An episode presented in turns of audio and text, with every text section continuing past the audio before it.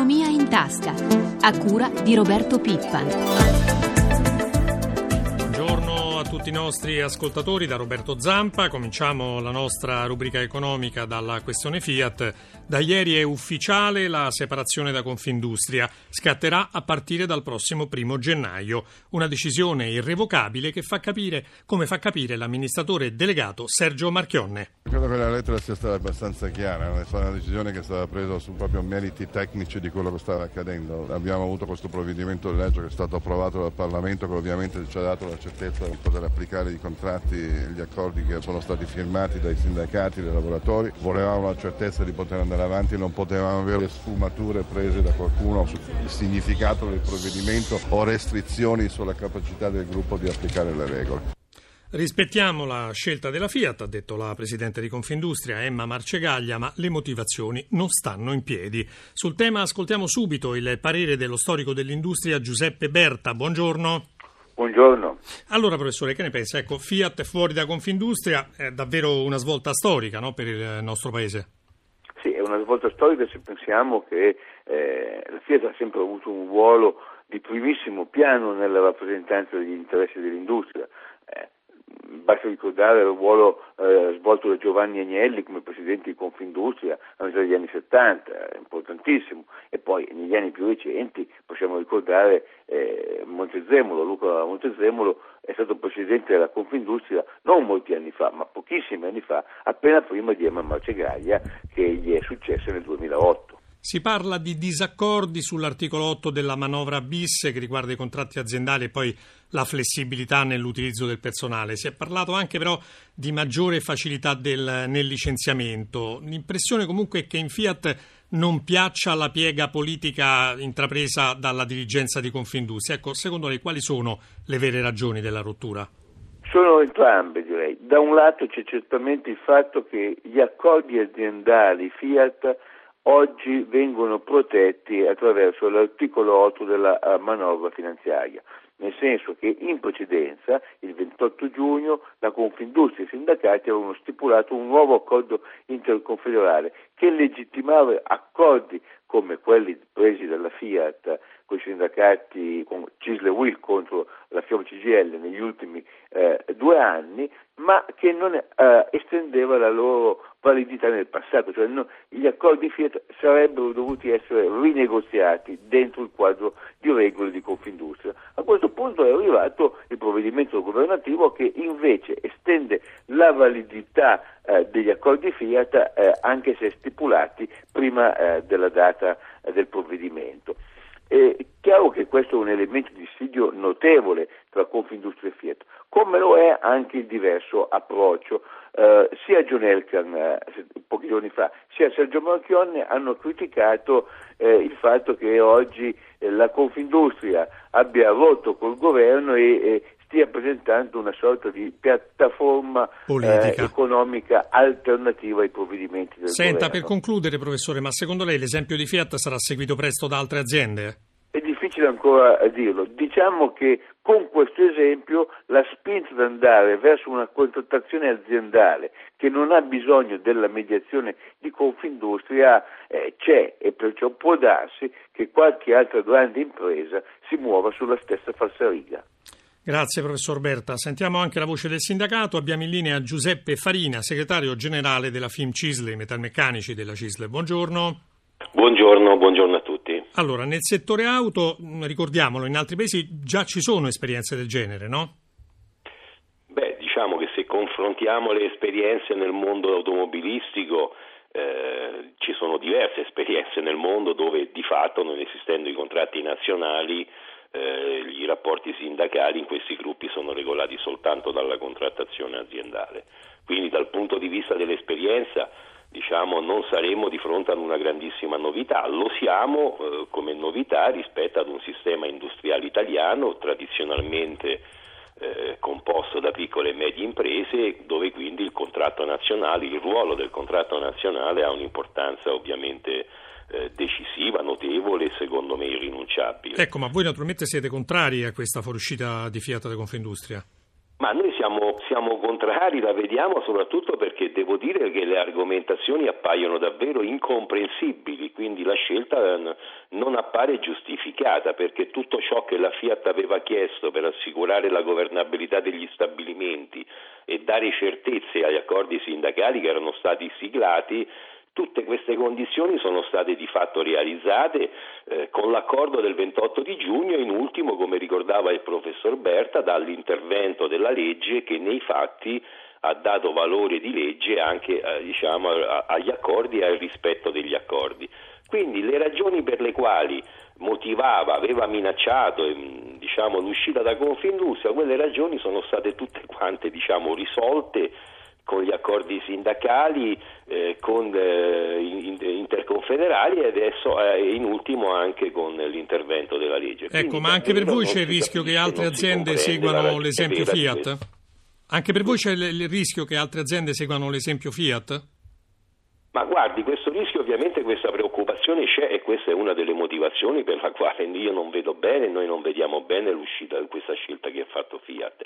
Poi però se guarda il mondo metalmeccanico, insomma il mondo metalmeccanico è fatto di, di oltre 100.000 imprese, quindi insomma il sistema metalmeccanico italiano è talmente grande diciamo, e articolato eh, che, che, non mi sembra, diciamo, che, che insomma, se do un'occhiata al settore, non mi sembra che ci siano, diciamo, né nelle piccole ma neanche nelle grandi, eh, diciamo, spinte verso questo, questo tipo di, di, di, di, soluzione che ha trovato ecco. Fiat. Quindi eh, io penso e spero ancora, perché la speranza, come dire, è l'ultima a morire, che la Fiat eh, sia in grado di ripensarla questa decisione perché davvero non appare giustificata e, e, poi però sono anche insomma, più tranquillo, insomma, rassicurato dal fatto appunto che nell'industria metalmeccanica non mi sembra che ci siano spinte che vadano in questa direzione. Staremo a vedere, noi ringraziamo anche Giuseppe Farina, film CISL. Passiamo ora al, dal settore della produzione a quello del commercio. Ieri a Milano Bernardo Caprotti, l'86enne numero uno di S. Lunga, il colosso della grande distribuzione, ha annunciato le sue prossime dimissioni dalla carica di presidente. Ma questo non vuol dire che mi ritirerò da quello che faccio, ha specificato l'imprenditore. L'inviato Marco Sabene. L'occasione era la presentazione del film spot Il mago della S lunga del regista Giuseppe Tornatore, ma la sostanza dell'incontro di ieri al Teatro Manzoni di Milano è stata ben altra. Bernardo Caprotti, l'86enne fondatore, per molti accentratore e padre padrone del colosso milanese della distribuzione, lascia la presidenza del gruppo, un addio in realtà solo formale che annuncia quasi per caso chissà quanto poi dal palco del teatro che ospitava la premiere del film del regista siciliano. La S lunga è un'azienda che nel 2010 ha venduto cresciuto per oltre 6 miliardi di euro con oltre 20.000 dipendenti. Il fatturato utile nel 2010 è cresciuto del 5% e si è attestato a 213 milioni di euro. Tre i centri di distribuzione che ogni giorno controllano e smistano i prodotti a oltre 140 negozi sparsi tra il centro e il nord del paese. Eppure Caprotti modestamente ammette: Se pensate che Walmart ha 2 milioni e 500 mila dipendenti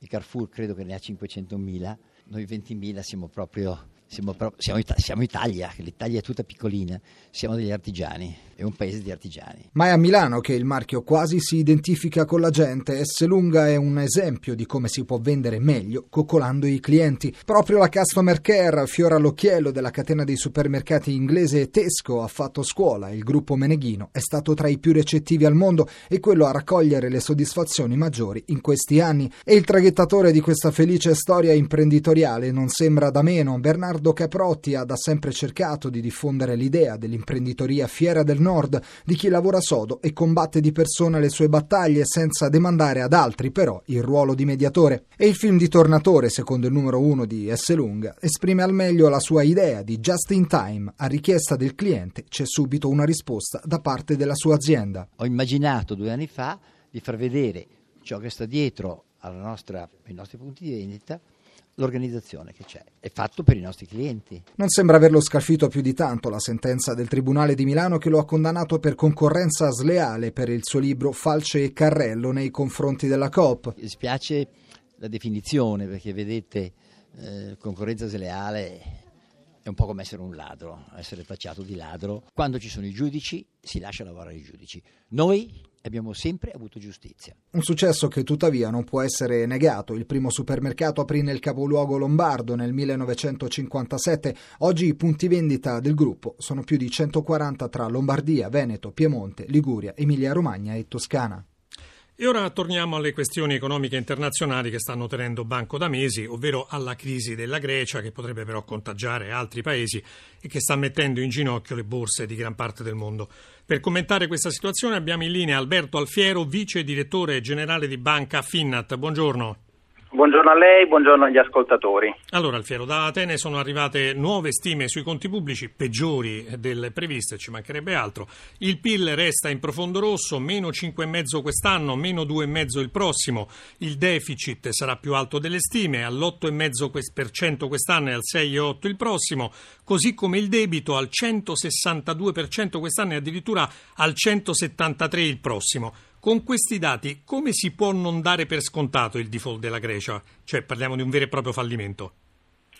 Ma diciamo che non vi è dubbio che molte delle misure che vengono eh, attuate dagli Stati in fasi eh, così critiche come queste eh, nell'immediato migliorano gli squilibri finanziari, ma certamente eh, non aiutano la crescita e rischiano anzi di, de- di, deprimerla, quindi di deprimere la crescita eh, economica. Tuttavia, eh, chi n- continua a non dare per scontato il default eh, immagina che proprio grazie a queste misure eh, ci possano eh, essere degli aiuti dall'esterno, quindi tipicamente dall'Europa, quindi quelle misure sono un pochino lo strumento per poter ottenere degli aiuti senza i quali obiettivamente il default in Grecia eh, già c'è internamente, eh, è un paese che è già in default. Ecco, peraltro la decisione sull'ultima tranche di aiuti alla Grecia ieri è ulteriormente slittata, comunque in Europa si sta anche studiando la possibilità di un default controllato, ma che vuol dire?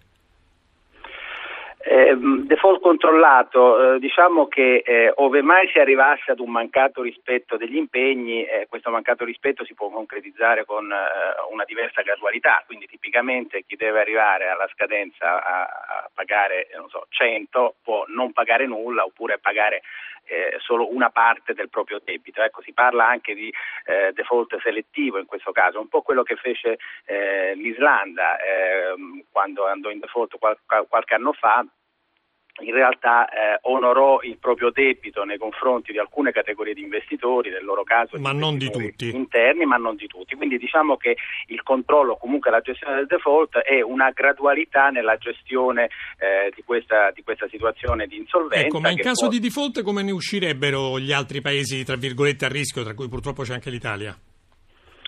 Ma io ragiono con due tipi di condizionamenti che ne potrebbero de- derivare. Uno sono i, con- i, condizionamenti diretti, quindi le conseguenze dirette, e queste in realtà sono, uh, sono, gravi ma tuttavia gestibili, cioè ci sarebbe un contraccolpo sostanzialmente molto serio per le banche tedesche e quelle francesi che sono molto esposte sui titoli greci. Eh, questo però diciamo che è proprio il, il, il, danno immediato.